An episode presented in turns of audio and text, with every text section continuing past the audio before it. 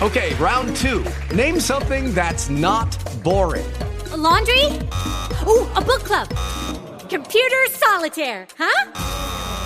Ah, oh, sorry, we were looking for Chumba Casino. That's right. ChumbaCasino.com has over 100 casino style games. Join today and play for free for your chance to redeem some serious prizes. ChumbaCasino.com. No purchase necessary. Full prohibited by law. 18 plus terms and conditions apply. See website for details. With the Lucky Land slots, you can get lucky just about anywhere.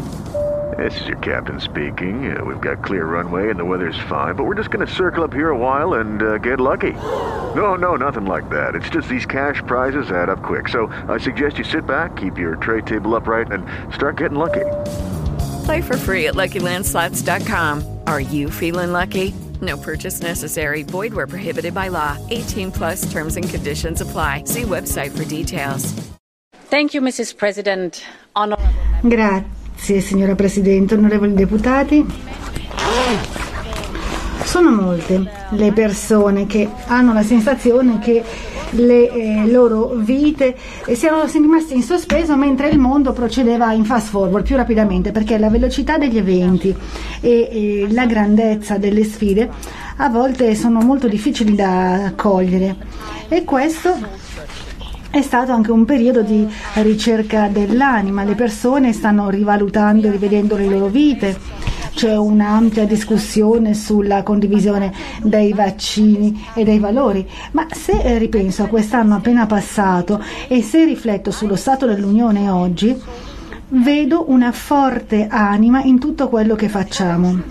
È stato Robert Schuman ad affermare l'Europa ha bisogno di un'anima, di un ideale e della volontà politica di servire questo ideale. L'Europa ha dato vita a queste parole negli ultimi 12 mesi.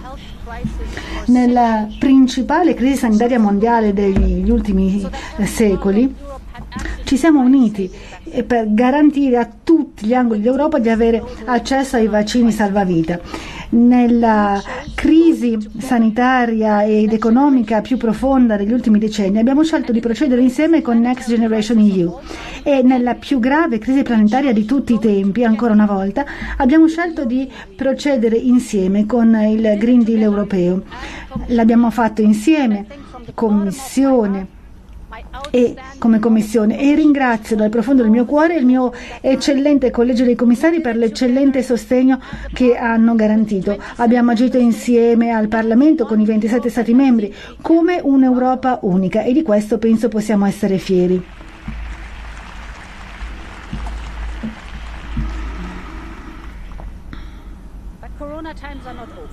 Ma l'era del coronavirus non è ancora terminata, c'è ancora molto uh, dolore nella nostra società perché la pandemia continua.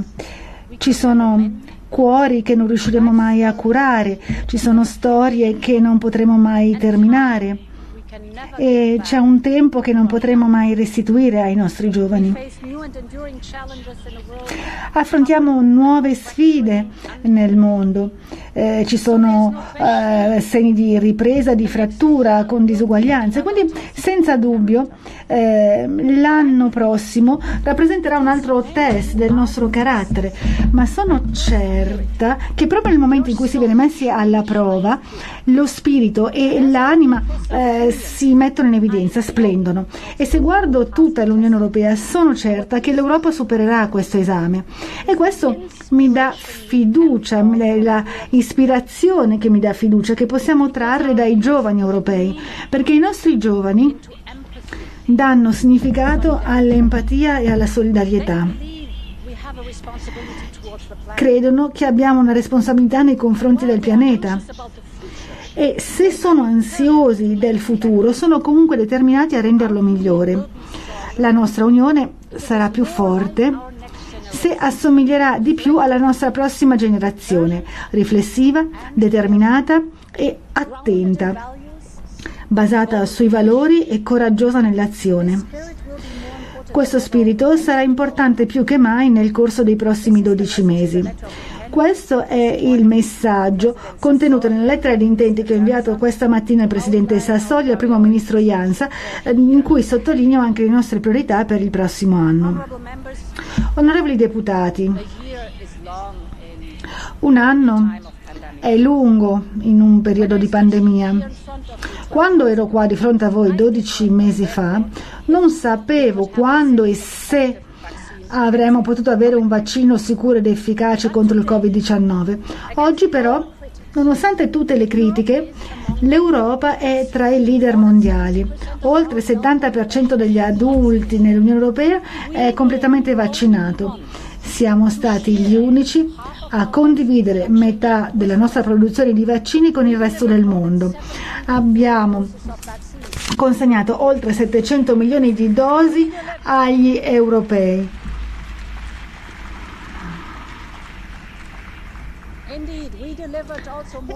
E abbiamo fornito oltre 700 milioni di dosi al resto del mondo, a oltre 130 paesi. E siamo l'unica regione del mondo ad aver fatto questo. Onorevoli parlamentari, una pandemia è una maratona, non è uno sprint. Abbiamo seguito la scienza, abbiamo agito per l'Europa, abbiamo agito e dato risultati anche al resto del mondo. Abbiamo agito correttamente perché l'abbiamo fatto all'europea e ha funzionato.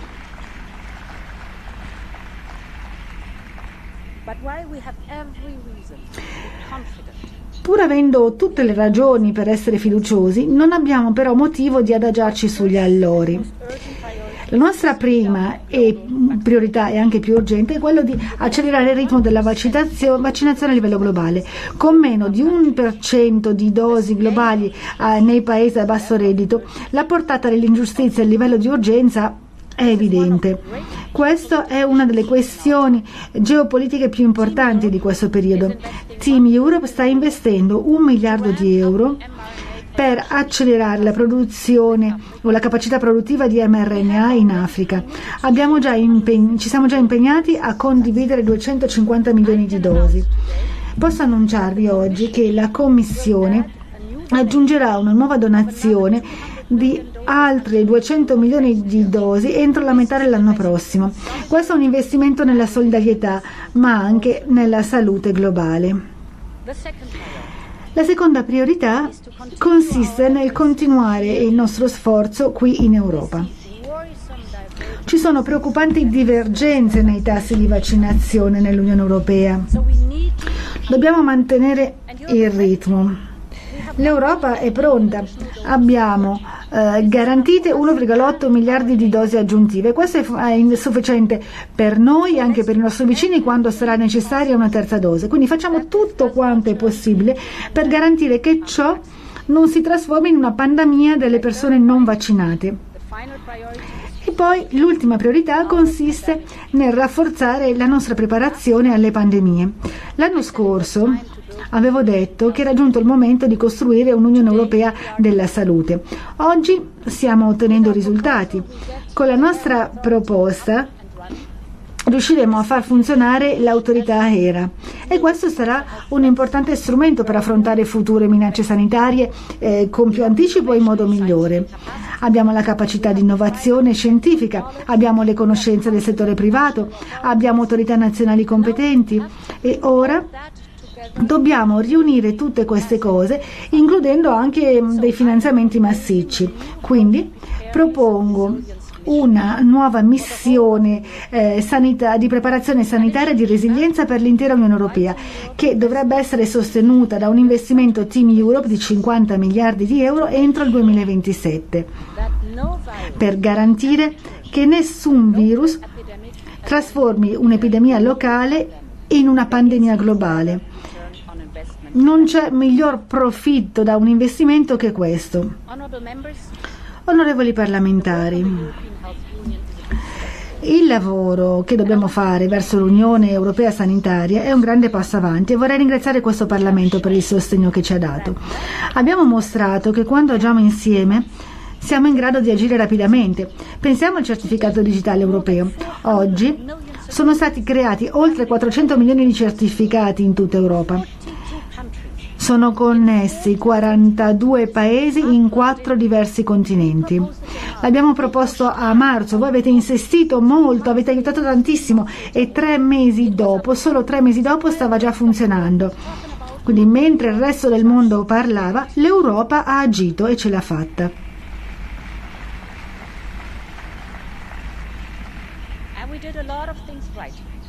Abbiamo fatto correttamente molte cose, abbiamo agito veloce per creare Shure e questo è andato ad aiutare oltre 31 milioni di lavoratori e 2 milioni e mezzo di aziende in tutta Europa. Abbiamo tratto insegnamenti dalle esperienze passate quando eravamo troppo divisi e agivamo con troppo ritardo. E la differenza è evidente. La volta scorsa ci sono serviti otto anni per riportare il PIL della zona euro a livelli pre-crisi. Questa volta prevediamo che 19 paesi arrivino ai livelli pre-pandemia quest'anno e gli altri seguiranno l'anno prossimo. La crescita nella zona euro ha superato sia gli Stati Uniti sia la Cina nell'ultimo trimestre. Ma questo è solo l'inizio. Le lezioni dalla crisi finanziaria potrebbero essere anche un monito, un avvertimento. All'epoca l'Europa aveva dichiarato vittoria troppo presto e poi abbiamo pagato il prezzo. Non ripeteremo lo stesso errore. La buona notizia è che con Next Generation EU investiremo sia nella ripresa di breve termine sia nella prosperità di lungo termine. Ci occuperemo di questioni strutturali nell'economia, riforme del mercato del lavoro in Spagna, riforma del sistema pensionistico in Slovenia, riforma fiscale in Austria, per citare solo alcuni esempi. Eh, in un modo senza precedenti investiremo nella fibra e nel 5G, ma altrettanto importante è l'investimento nelle competenze digitali. Questo è un argomento di estrema importanza, è necessaria l'attenzione di tutti i leader ed è necessario un dialogo strutturato ai massimi livelli. Questo dobbiamo metterlo assolutamente in evidenza. La nostra risposta indica una chiara direzione ai mercati e agli investitori, ma mentre guardiamo avanti dobbiamo anche riflettere su come la crisi ha colpito la forma e la struttura della nostra economia. È aumentato il debito, ci sono stati impatti diversi sui vari settori e ci sono nuove modalità di lavoro. Per questo la Commissione rilancerà la discussione sulla revisione della governance economica nelle prossime settimane. L'obiettivo è quello di generare un consenso sulla strada da seguire con largo anticipo rispetto al 2023. Onorevoli deputati, a breve celebreremo i 30 anni del mercato unico. Da 30 anni il mercato unico ha reso possibile il progresso e la prosperità in Europa. All'inizio della pandemia abbiamo dovuto difenderlo dalle pressioni dell'erosione e della frammentazione. Per la nostra ripresa il mercato unico è la forza trainante di buoni posti di lavoro e della competitività e questo è particolarmente importante sul mercato unico digitale. Abbiamo avanzato proposte ambiziose l'anno scorso, ad esempio per contenere il potere eccessivo delle grandi piattaforme, oppure per rafforzare la responsabilità democratica di queste piattaforme, per sostenere l'innovazione, per incanalare correttamente il potere dell'intelligenza artificiale il digitale è il, la chiave di volta e gli Stati membri condividono questa opinione. Pensiamo ad esempio alla spesa digitale in Next Generation EU, sapete che l'obiettivo è 20%. Riusciremo addirittura a superare questa percentuale, il che è positivo. E questo indica l'importanza degli investimenti nella sovranità tecnologica europea. Permettetemi però di concentrarmi anche sui semiconduttori, questi piccolissimi chip che fanno funzionare tutto, smartphone, eh, scooter elettrici, treni o addirittura aziende interamente intelligenti. Il digitale senza questi chip non esiste.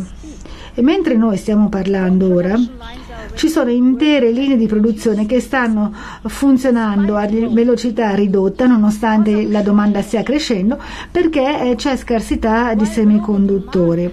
E mentre la domanda globale è esplosa la percentuale europea rispetto all'intera catena del valore, dalla capacità di progettazione a quella di produzione, si è eh, ristretta. Al momento dipendiamo da chip eh, prodotti in Asia. Quindi non è in gioco solo la nostra competitività, ma anche la nostra sovranità tecnologica. Quindi concentriamo tutte le nostre forze su questo affinché la situazione migliori. Presenteremo un nuovo atto europeo dei chip. Dobbiamo collegare la nostra ricerca e le nostre capacità di progettazione e collaudo di portata mondiale, coordinando gli investimenti nazionali e quelli europei lungo tutta la catena del valore. L'obiettivo è quello di creare insieme un ecosistema europeo di punta che includa anche la produzione di chip, che garantisca la, ehm, l'approvvigionamento e che sviluppi nuovi mercati per una tecnologia europea eh, moderna. Lo so, è un compito enorme questo, non c'è alcun dubbio, è un enorme obiettivo questo che ci siamo prefissati. E so che alcuni affermano già ora che è impossibile, ma era stata detta la stessa cosa 20 anni fa a proposito di Galileo. E ora guardate dove siamo arrivati.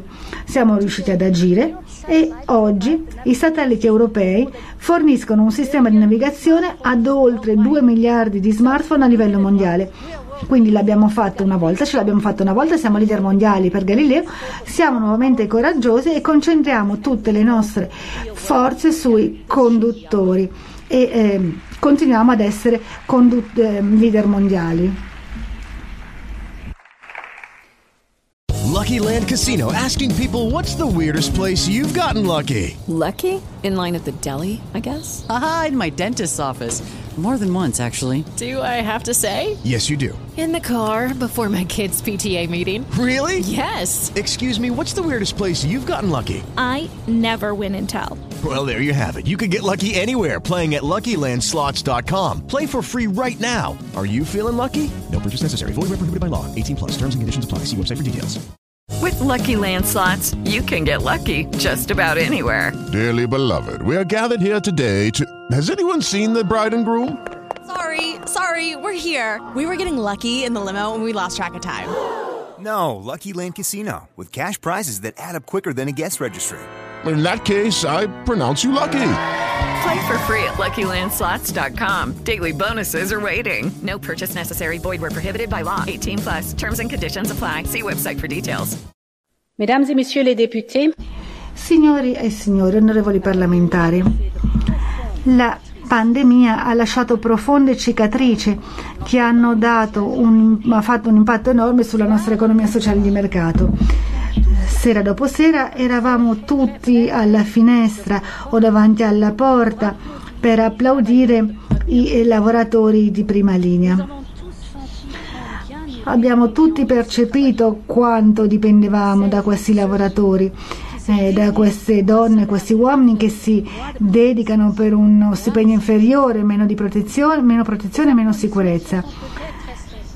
Gli applausi forse sono cessati, ma la forza delle nostre emozioni deve continuare. Per questo motivo la creazione del eh, pilastro europeo dei diritti sociali è tanto importante. Dobbiamo garantire posti di lavoro dignitosi, condizioni di lavoro giuste, eh, servizi sanitari migliori e un buon equilibrio di vita. Se la pandemia ci ha insegnato una cosa, è proprio il valore del tempo e che non c'è tempo più prezioso del tempo dedicato ai nostri familiari. Per questo motivo proporremo una nuova strategia europea di cura e assistenza, in modo tale che ogni uomo e ogni donna possano beneficiare delle migliori cure possibili e trovare il migliore equilibrio di vita. Ma, signore e signori, eh, l'equità sociale non è solo una questione di tempo, è anche una questione di equità fiscale. Nella nostra economia sociale di mercato è positivo che le aziende traggano profitti, ma se eh, incassano profitti, questo è grazie alla qualità delle nostre infrastrutture, della nostra previdenza sociale e dei nostri sistemi di istruzione. E allora il minimo è che paghino il loro giusto contributo.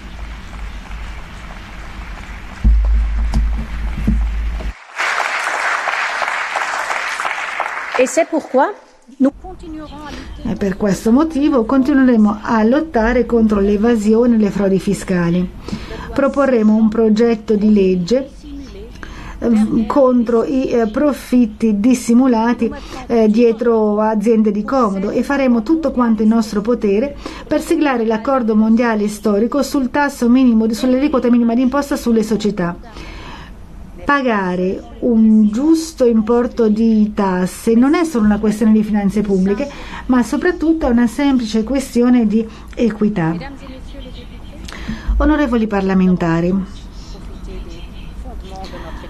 Abbiamo tutti potuto godere delle fondamenta della nostra economia europea sociale di mercato e dobbiamo fare in modo che la prossima generazione possa costruire il suo futuro.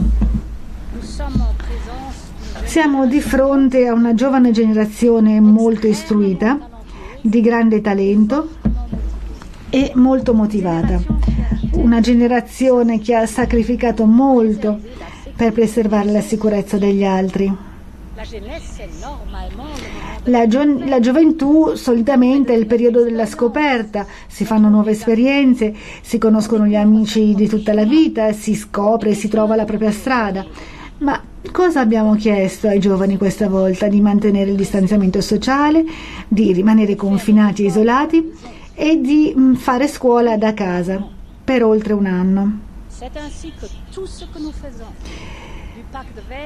E dunque tutto quanto che facciamo, dal patto verde, dal Green Deal a Next Generation EU, vuole proteggere il loro futuro ed è per questo motivo che Next Generation EU deve essere finanziato con nuove risorse proprie alle quali stiamo lavorando.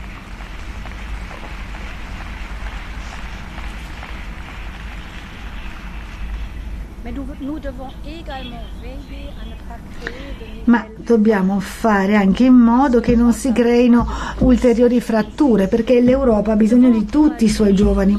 Dobbiamo incoraggiare coloro che um, si perdono tra le um, eh, maglie della rete, eh, coloro che non hanno lavoro, coloro che non studiano e non fanno nemmeno formazione. Per loro ci sarà un nuovo programma, Alma. Alma offrirà ai giovani la possibilità di eh, effettuare un'esperienza professionale temporanea in un altro Stato membro, perché anche loro si meritano la possibilità di vivere un'esperienza come Erasmus, per acquisire competenze, per creare dei legami e perché si possano creare la loro identità europea. Ma se vogliamo modellare la nostra unione a loro immagine, i giovani devono poter modellare il futuro dell'Europa. La nostra Unione deve avere un'anima e una visione che eh, parli loro. Come chiedeva Jacques Delors, e lo cito, come potremo fare l'Europa se i giovani non vedono in questo un progetto collettivo e una rappresentazione del loro futuro? Per questo motivo proporremo di dichiarare il 2022 l'anno europeo dei giovani.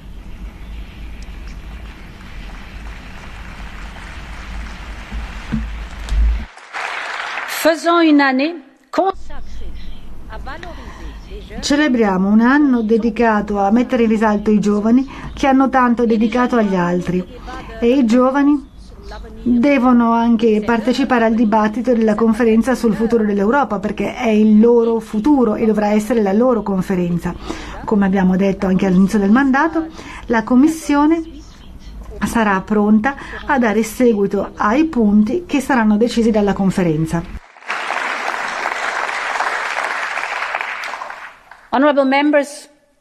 Onorevoli deputati, si tratta di una generazione che ha una coscienza, ci chiedono di procedere più rapidamente per affrontare la crisi climatica.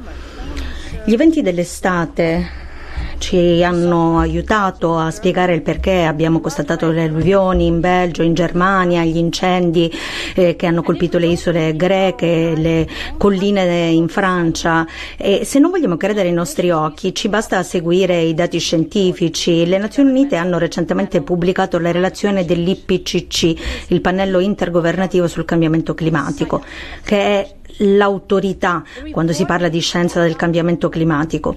La relazione non lascia margini ai dubbi, il cambiamento climatico è unicamente antropogenico, ma dato che siamo noi responsabili, noi possiamo far qualcosa Eh, è stato detto recentemente, eh, si sta riscaldando, è colpa nostra, è sicuro ed è un male, ma possiamo risolverlo.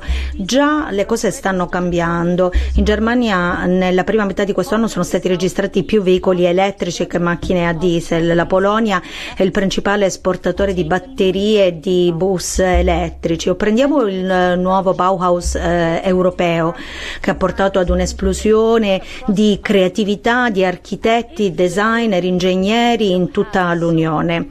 E se il patto eh, verde europeo ha un'anima è sicuramente il nuovo Bauhaus europeo. Quindi qualcosa sta cambiando ed è questo il senso del patto verde. Nel mio discorso lo scorso anno ho annunciato un obiettivo, almeno, una riduzione di almeno il 55% di emissioni entro il 2030. Da allora Insieme abbiamo trasformato i nostri obiettivi climatici in obblighi giuridicamente vincolanti e siamo la prima economia ad avere presentato eh, una eh, legislazione dettagliata per far sì che si possano raggiungere questi eh, obiettivi. Nei dettagli la questione è complessa, ma l'obiettivo è semplice.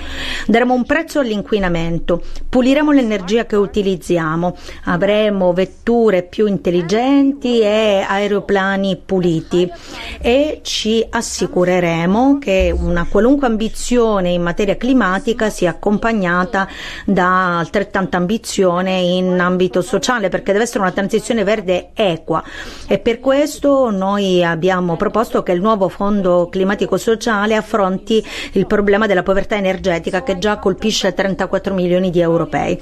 Quindi io faccio appello sia al Parlamento che agli Stati membri eh, affinché questo pacchetto venga eh, mantenuto e ne venga mantenuto anche il livello di ambizione.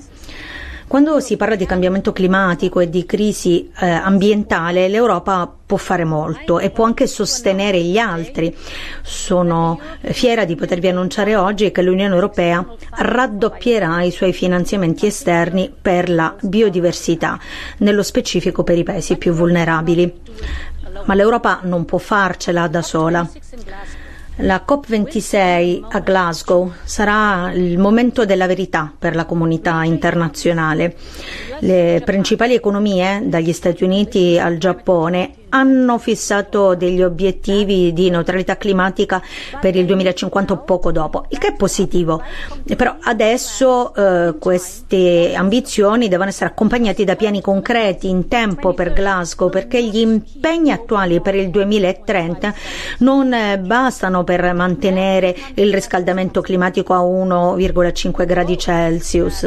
Mm, ogni paese ha una responsabilità. Gli obiettivi che il presidente Xi ha fissato per la Cina sono in incoraggianti, ma noi chiediamo che lo stesso atteggiamento venga dimostrato indicando come la Cina arriverà a questi obiettivi. Sicuramente mh, mm, il mondo eh, potrebbe tirare un respiro di sollievo se mh, ci si potesse finalmente allontanare dal carbone eh, sia a casa che all'estero.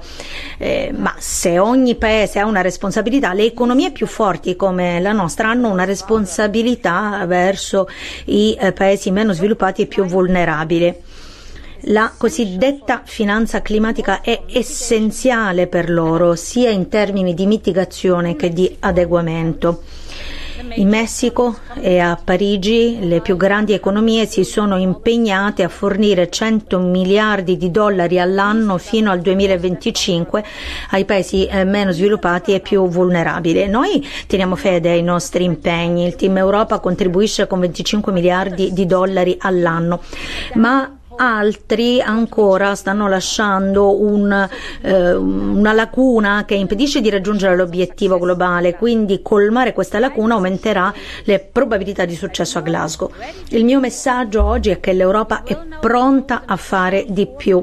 Proporremo adesso ulteriori 4 miliardi di euro eh, entro il 2027, ma ci attendiamo che gli Stati Uniti e i nostri partner eh, facciano altrettanto e ed è essenziale perché mh, colmare questa lacuna insieme, Stati Uniti e Unione Europea, lancerà un forte messaggio mh, ed è giunto, è giunta l'ora di passare a dei risultati, non possiamo attendere oltre.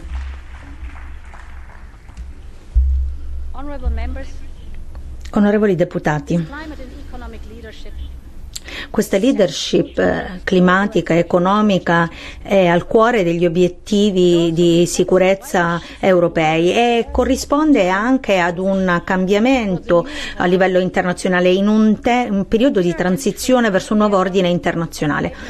Stiamo entrando in una nuova era di ipercompetitività, un'era in cui alcuni non si fermano dinanzi a nulla per poter ottenere una maggiore influenza, promesse su vaccini, prestiti alti interessi, missili, disinformazione. Un'era di rivalità regionali in cui le principali potenze mh, mm, prestano maggiore attenzione eh, gli uni verso gli altri. I recenti eventi in Afghanistan non sono una causa di questo cambiamento, ne sono eh, piuttosto un sintomo. E voglio innanzitutto essere chiara. Noi siamo al fianco del popolo afghano. We stand by the Afghan siamo a fianco uh, del popolo afghano, delle donne, dei bambini, dei eh, giornalisti, dei difensori dei diritti umani, dei procuratori e penso gio- alle giudici donne che adesso si nascondono dagli uomini che hanno mandato in prigione. Eh, loro sono in pericolo per il contributo che hanno fornito alla giustizia e allo Stato di diritto. Dobbiamo sostenerle e coordineremo tutti gli impegni con gli Stati membri per poterle portare in sicurezza. E dobbiamo continuare a sostenere tutti gli afghani nel paese e nei paesi vicini. Dobbiamo fare tutto il possibile per evitare un rischio concreto di carestia e di disastro umanitario. E noi faremo la nostra parte. E aumenteremo ulteriormente gli aiuti umanitari per l'Afghanistan di 100 milioni di euro e questo sarà parte di un nuovo pacchetto di sostegno all'Afghanistan più ampio che verrà presentato eh, nelle prossime settimane proprio per mettere insieme tutti i nostri impegni.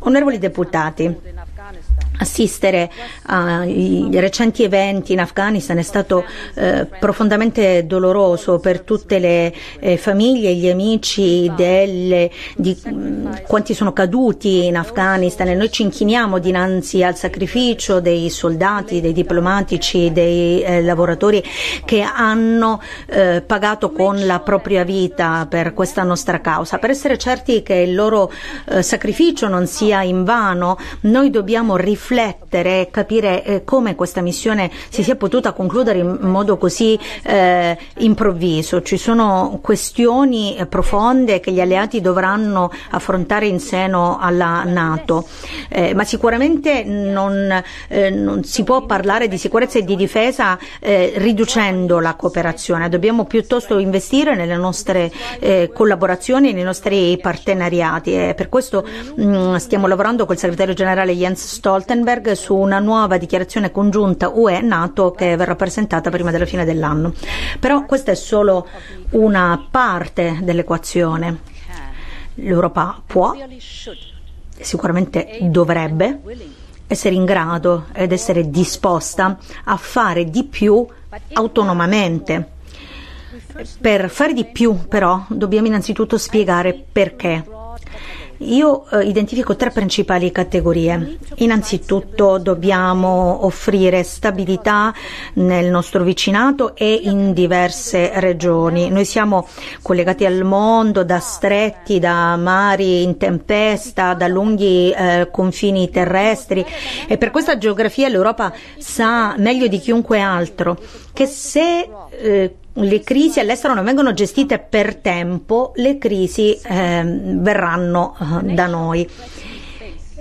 Poi, in secondo luogo, la natura delle minacce che affrontiamo eh, si evolve rapidamente, minacce ibride, ciberattacchi e corsa agli armamenti nello spazio. Eh, tecnologie aggressive sono state un grande equalizzatore nel modo in cui il potere può essere utilizzato oggi da eh, stati canaglia e gruppi non statali. Non servono più eserciti o missili per creare grandi danni, si può paralizzare un impianto industriale industriale, un'amministrazione o un ospedale con un computer, eh, si, posso, si può interferire con intere lezioni con uno smartphone e un collegamento internet. E poi il terzo motivo è che l'Unione Europea è un fornitore di sicurezza unico.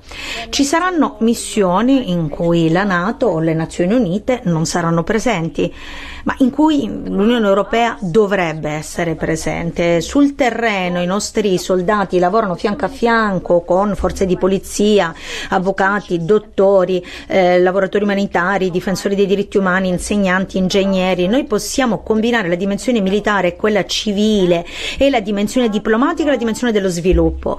Abbiamo già una lunga esperienza di eh, costruzione e protezione della pace. Eh, la buona notizia notizia è che negli ultimi anni abbiamo cominciato a sviluppare una sorta di ecosistema europeo per la difesa. Adesso quello di cui abbiamo bisogno è un'Unione Europea della difesa. Nelle scorse settimane si è molto parlato di eh, forze, di che tipo di forze abbiamo bisogno, gruppi tattici, ehm, forze per l'attuazione delle operazioni. Sicuramente questa è una parte importante del dibattito e credo che sarà parte della soluzione. Ma c'è una questione fondamentale. Perché tutto ciò non ha funzionato in passato? Si possono avere le forze più avanzate al mondo, ma se poi non si è pronti ad utilizzarle, a che servono? Che cosa ci ha trattenuto eh, fino ad oggi? Mm, non è una mancanza di capacità, ma eh, quanto una mancanza di volontà politica.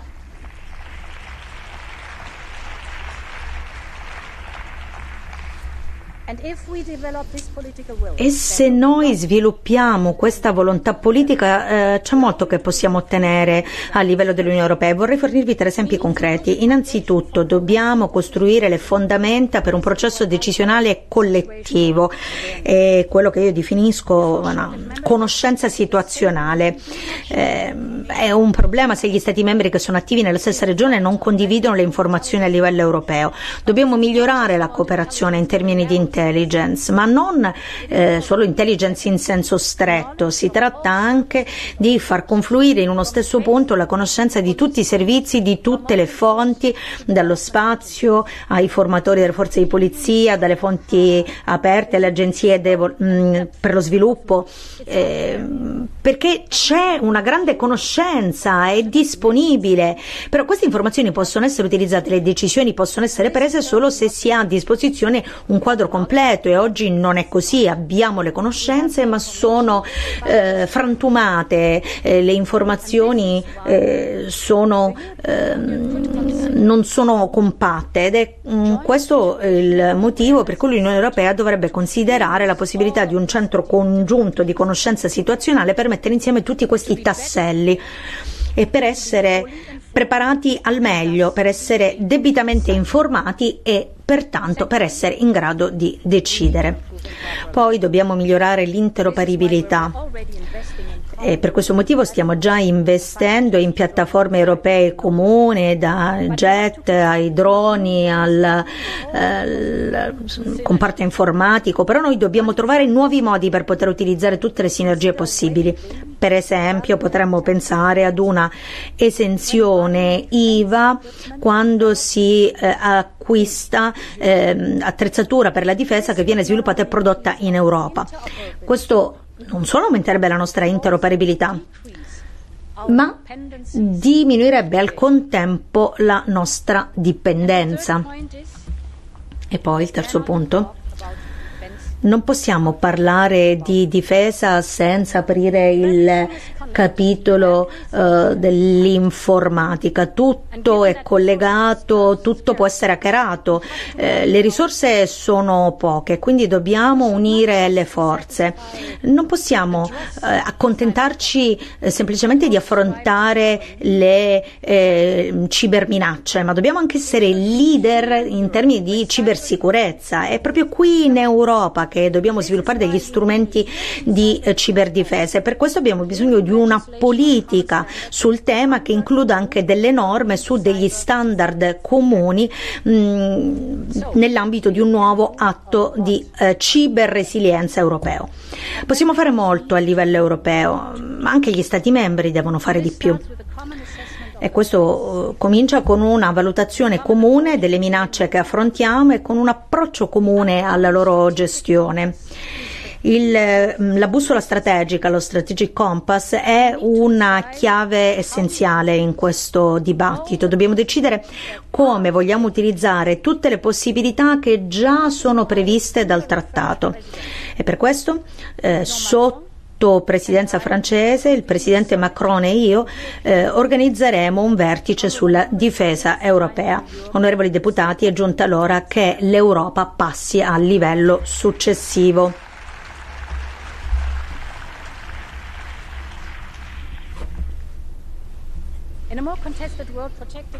In un mondo sempre più complesso, proteggere i nostri interessi non significa solo difenderci, ma significa anche siglare dei partenariati forti, affidabili. Non è un lusso, è essenziale per la nostra stabilità, sicurezza e prosperità future. E questo potrà cominciare approfondendo i partenariati che abbiamo con i nostri alleati più vicini. Con gli Stati Uniti svilupperemo una nuova agenda per il cambiamento globale, dal nuovo Consiglio per il commercio e la tecnologia alla sicurezza sanitaria e alla sostenibilità. L'Unione Europea e gli Stati Uniti saranno sempre più forti se insieme ma questo vale sicuramente anche per i nostri vicini nei Balcani occidentali. Entro la fine del mese io mi recherò nella regione per poter lanciare un forte segnale del nostro impegno rispetto al processo di adesione. Lo dobbiamo a tutti quei giovani che credono in un futuro europeo ed è questo il motivo per cui noi stiamo potenziando il nostro sostegno con un nuovo piano di investimenti, un piano economico che mh, mm, corrisponde circa a un terzo del PIL della regione, perché onorevoli deputati un investimento nel futuro dei Balcani occidentali è un investimento nel futuro dell'Unione Europea. E continueremo anche a investire nei nostri partenariati, eh, per esempio aumentando il nostro impegno nel partenariato orientale e dando applicazione alla nuova agenda per il Mediterraneo e continuando a lavorare ai diversi eh, aspetti della nostra relazione con la Turchia. Onorevoli deputati, se l'Europa vuole diventare un attore globale più attivo, deve concentrarsi anche sulla prossima generazione di collaborazione di partenariati. In questo spirito la eh, nuova strategia eh, Indo-Pacifica UE è una pietra miliare, corrisponde alla crescente importanza della regione per il nostro benessere e per la nostra sicurezza, ma riflette anche il fatto che i regimi autocratici lo utilizzano per cercare di espandere la loro influenza. L'Europa deve essere più attiva, deve essere più presente nella regione. Pertanto lavoreremo insieme per approfondire i rapporti commerciali, rafforzare le catene di approvvigionamento e sviluppare nuovi progetti di investimento sulle tecnologie verdi e digitali. È un modello eh, di come l'Europa può eh, ridefinire il suo approccio per eh, collegare il mondo. Siamo molto bravi a finanziare strade, ma non ha alcun senso che l'Europa costruisca la strada perfetta tra una miniera di rame di proprietà cinese e un porto di proprietà cinese. Quindi dobbiamo essere più intelligenti quando pensiamo a questo tipo di investimenti. Per questo noi presenteremo eh, presto una nuova strategia di connettività chiamata Global Gateway noi costruiremo dei partenariati Global Gateway con i paesi eh, in giro per il mondo. Vogliamo investire in infrastrutture di qualità, collegare merci, persone e servizi eh, in tutto il mondo. Eh, il nostro approccio sarà basato sui valori, offriremo trasparenza e una buona governance ai nostri partner. Noi vogliamo creare collegamenti, non dipendenze. E noi sappiamo eh, come può funzionare. Dall'estate c'è un nuovo eh, cavo ottico di fibra ottica sottomarino che collega il Brasile al Portogallo. Investiremo con l'Africa per creare un mercato di idrogeno verde per collegare le due sponde del Mediterraneo. Abbiamo bisogno di un approccio team Europa per far sì che il Global Gateway diventi realtà. Collegheremo istituzioni, eh, banche per gli investimenti, comunità imprenditoriali e eh, faremo di questo una priorità per i vertici regionali a partire dal prossimo eh, vertice UE Africa in febbraio. Vogliamo che Global Gateway diventi un marchio eh, conosciuto nel mondo e vorrei essere chiara su un altro punto. Fare affari nel mondo è positivo, il commercio internazionale nel mondo è un bene ed è necessario, però questo non può essere fatto a spese della dignità e della libertà eh, degli individui. Oggi ci sono circa 25 milioni di persone nel mondo che vivono sotto la minaccia o obbligate al lavoro forzato. Noi non possiamo accettare che vengano costretti a realizzare prodotti, prodotti che poi finiscono in vendita nei negozi qui in Europa. Quindi noi proporremo un eh, divieto di vendita di prodotti sul nostro mercato che sono stati realizzati a, con il lavoro forzato, perché i diritti umani non sono in vendita a nessun prezzo.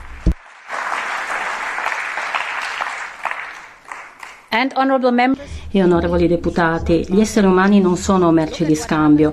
Guardiamo che cosa è successo ai nostri confini con la Bielorussia. Il regime di Minsk ha strumentalizzato gli esseri umani.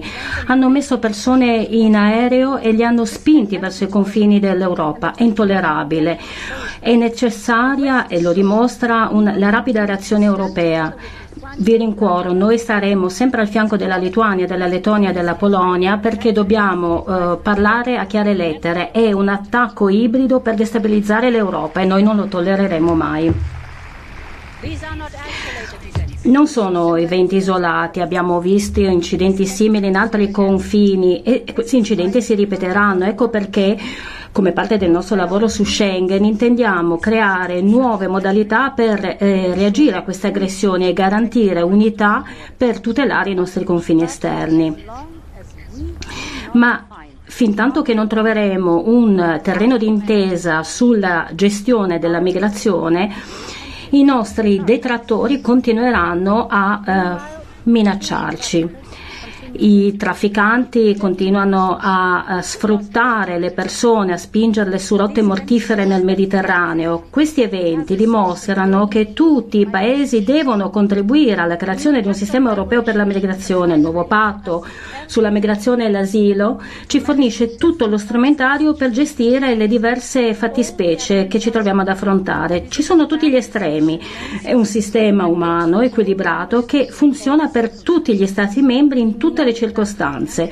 Sappiamo che possiamo trovare un terreno d'intesa, ma dal momento della presentazione del patto da parte della Commissione il progresso è stato dolorosamente lento. È veramente arrivato il momento affinché ci sia una politica di gestione della migrazione europea. Incoraggio questa Casa e gli Stati membri ad accelerare il processo. In fin dei conti si tratta di una questione di fiducia fiducia tra gli Stati membri, fiducia per i cittadini europei. La migrazione può essere gestita, fiducia che l'Europa sarà sempre all'altezza del suo dovere duraturo nei confronti dei più vulnerabili e dei più bisognosi. Ci sono visioni molto solide sulla migrazione, irremovibili, ma io credo che il terreno d'intesa non sia poi così lontano, perché chiedendo agli europei ci renderemo conto che sono d'accordo su un contrasto alla migrazione irregolare, ma vogliono anche um, fornire rifugio a chi è costretto a fuggire. Saranno d'accordo nel dire che è necessario rimpatriare chi non ha il diritto a rimanere, ma i cittadini europei saranno anche d'accordo nel dire che dobbiamo accogliere chi arriva legalmente contribuisce alle nostre società ed economie e siamo tutti d'accordo sul fatto che la migrazione non deve essere usata per dividerci. Sono persuasa che l'Europa può creare fiducia tra di noi per quanto si tratta di migrazione. Onorevoli deputati, le società che si basano sulla democrazia e i valori comuni si basano su un fondamento stabile. Hanno fiducia nelle persone Ecco che si eh, sviluppano nuove idee, avviene il cambiamento, viene superata l'ingiustizia. La fiducia nei confronti di questi valori comuni ha condotto i nostri fondatori e fondatrici a questo progetto dopo la seconda guerra mondiale. Proprio questi valori avevano riunito i combattenti per la libertà che più di 30 anni fa hanno smantellato la cortina di ferro. Auspicavano la democrazia, volevano porre, eh, eleggere liberamente i loro governi, volevano lo Stato di diritto, volevano che tutti fossero uguali davanti alla legge volevano porre fine alle delazioni, allo spionaggio di Stato e volevano combattere la eh, corruzione. Volevano la libertà di essere diversi dalla maggioranza. O come disse l'ex presidente ceco Václav Havel in maniera incommiabile, volevano, e cito, tutti questi valori straordinari. Sono proprio questi valori eh, che eh, sono nati dal patrimonio culturale, religioso, umanistico dell'Europa, fanno parte della nostra anima, del nostro modo di essere e sono valori sanciti dai trattati europei. Tutti ci siamo impegnati a rispettarli quando, come paesi liberi e sovrani, siamo diventati parte di questa Unione. Siamo determinati a difendere tali valori e non ci discosteremo mai da questa determinazione. I nostri valori sono garantiti dal nostro ordinamento giuridico e le sentenze della Corte europea eh, di giustizia li eh, garantisce. Queste sono sentenze vincolanti e faremo in modo che vengano rispettate in ogni singolo Stato membro della nostra Unione, perché la tutela dello Stato di diritto non è solo un obiettivo, è un lavoro quotidiano, certosino, che punta al miglioramento. Le nostre relazioni sullo Stato di diritto sono parte eh, di questa riforma, di questo processo. Ci sono esempi positivi, le riforme della giustizia a Malta o le indagini di corruzione in eh, Slovacchia. Dal 2022 queste relazioni sullo Stato di diritto conterranno raccomandazioni concrete rivolte agli Stati membri. Nonostante ciò, in alcuni Stati membri eh, constatiamo eh, sviluppi preoccupanti. C'è un punto che mi sta particolarmente a cuore. All'inizio di qualsiasi cosa c'è il dialogo. Ma il dialogo non deve essere fine a se stesso, deve perseguire un obiettivo. Ecco perché noi seguiamo un'impostazione duplice, composta eh, dal dialogo e dall'azione concreta, come abbiamo provato la settimana scorsa e come continueremo a fare. Perché il diritto a una giustizia indipendente, il diritto alla equità davanti alla legge, ecco, questi sono valori eh, che devono essere scontati per gli esseri umani ovunque in Europa, poco importa se appartengono a una maggioranza o a una minoranza, perché questa è l'anima della nostra Europa che dobbiamo difendere indefessamente.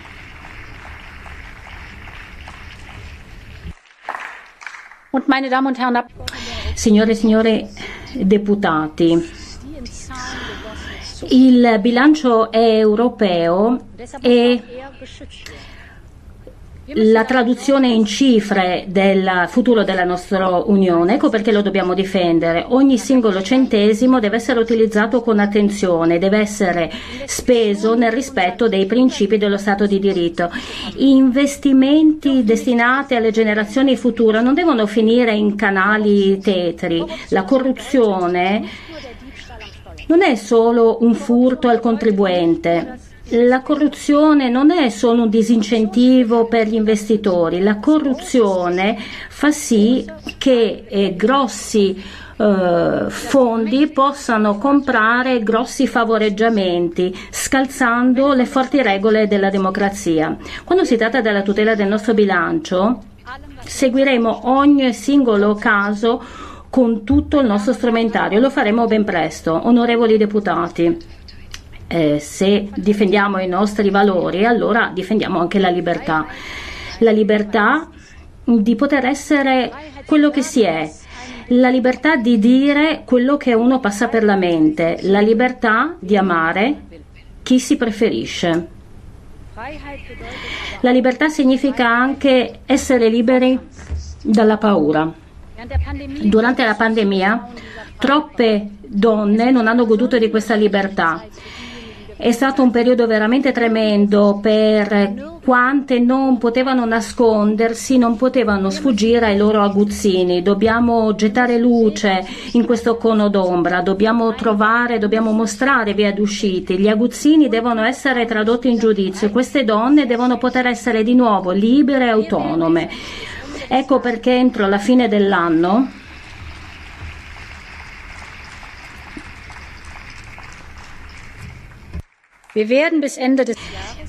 Entro la fine dell'anno promuoveremo una norma per contrastare la violenza contro le donne. Si tratta di eh, atti giuridici per eh, prevenire e tutelare sia nel mondo online che offline. Si tratta della dignità di tutti e si tratta anche di giustizia e anche questo corrisponde all'anima dell'Europa e per questo valore noi lotteremo. Onorevoli deputati.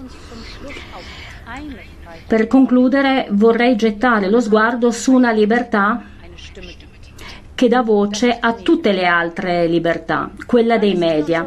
Le giornaliste e i giornalisti vengono attaccati semplicemente perché svolgono questo lavoro. Vengono minacciati, sono colpiti da violenza o addirittura tragicamente assassinati nel cuore della nostra Unione Europea. Citerò qualche nome. Daphne Caruana Galizia, Jan Kuciak, Peter De Vries. Le loro storie forse sono un po' diverse nel dettaglio, ma hanno un punto in comune. Hanno lottato per il nostro diritto all'informazione e sono morti nella sua difesa. L'informazione è un bene pubblico Dobbiamo tutelare quanti favoriscono la trasparenza, i giornalisti e le giornaliste. Ecco perché abbiamo una raccomandazione per una migliore tutela dei giornalisti e delle giornaliste. Abbiamo avanzato questa proposta, vogliamo sostenere il loro lavoro e contrastare chi mettono a repentaglio la libertà dei media. Eh, le case editrici non sono un'azienda eh, qualunque, la loro indipendenza è fondamentale, c'è bisogno di un'Europa, di una legge che garantisca la loro indipendenza e proprio una legge sulla libertà dei media verrà proposta perché difendendo la libertà dei media difendiamo anche la nostra democrazia. Honorable members, Onorevoli deputati, rafforzare l'idea ehm, l'ideale europeista di Schuman che ho citato deve essere il nostro lavoro indefesso, però non nascondiamoci dalle incoerenze, dalle imperfezioni. Noi possiamo essere imperfetti, è vero, ma la nostra unione è di una bellezza unica e unica per bellezza. È un'unione che ci permette di rafforzare le nostre libertà individuali grazie alla forza della nostra comunità. È un'unione plasmata dalla nostra storia e valori comuni, ma anche dalle nostre diverse culture e prospettive. È un'unione dotata di un'anima cercare di trovare le parole per descrivere l'essenza di questa sensazione non è certo facile, ma è più semplice quando le si prendono in prestito da qualcuno che vi fornisce un'ispirazione. Ecco perché ho invitato un ospite d'onore oggi con noi. La conoscerete, molti di voi la conosceranno, si tratta della medaglia d'oro italiana che ha veramente catturato la mia simpatia e il mio cuore quest'estate, ma forse non saprete che ad aprile, solo ad aprile, le era stato detto che era in pericolo di vita. Fu sottoposta a un intervento chirurgico, lottò e guarì. E solo 119 giorni dopo essere dimessa, vinse una medaglia d'oro paraolimpica. Onorevoli deputati, prego, diamo tutti insieme il benvenuto a Bebe Vio.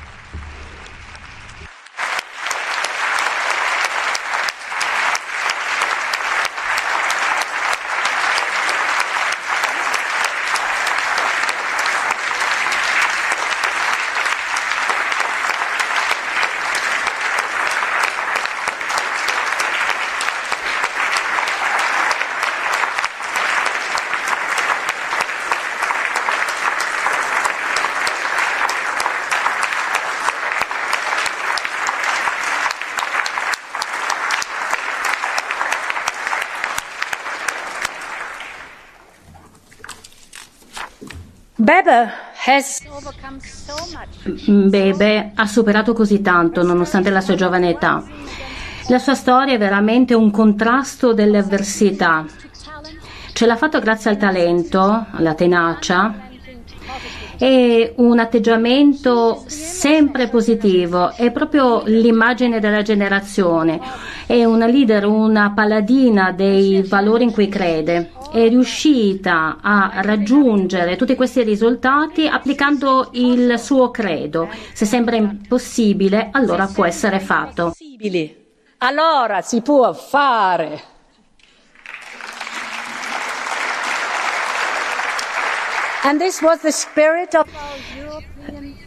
Questo era proprio lo spirito dei fondatori e le fondatrici dell'Europa eh, che abbiamo oggi, lo spirito dell'Europa della prossima generazione. Prendiamo Bebe come un esempio, un'ispirazione e lasciamoci ispirare anche da tutti i giovani che hanno cambiato la nostra percezione del possibile, che ci dimostrano che si può essere quello che si vuole essere, che si può raggiungere tutto quello in cui si crede. Onorevoli deputati, questa è l'anima dell'Europa, questo è il futuro dell'Europa. Rendiamola più forte insieme. Viva l'Europa!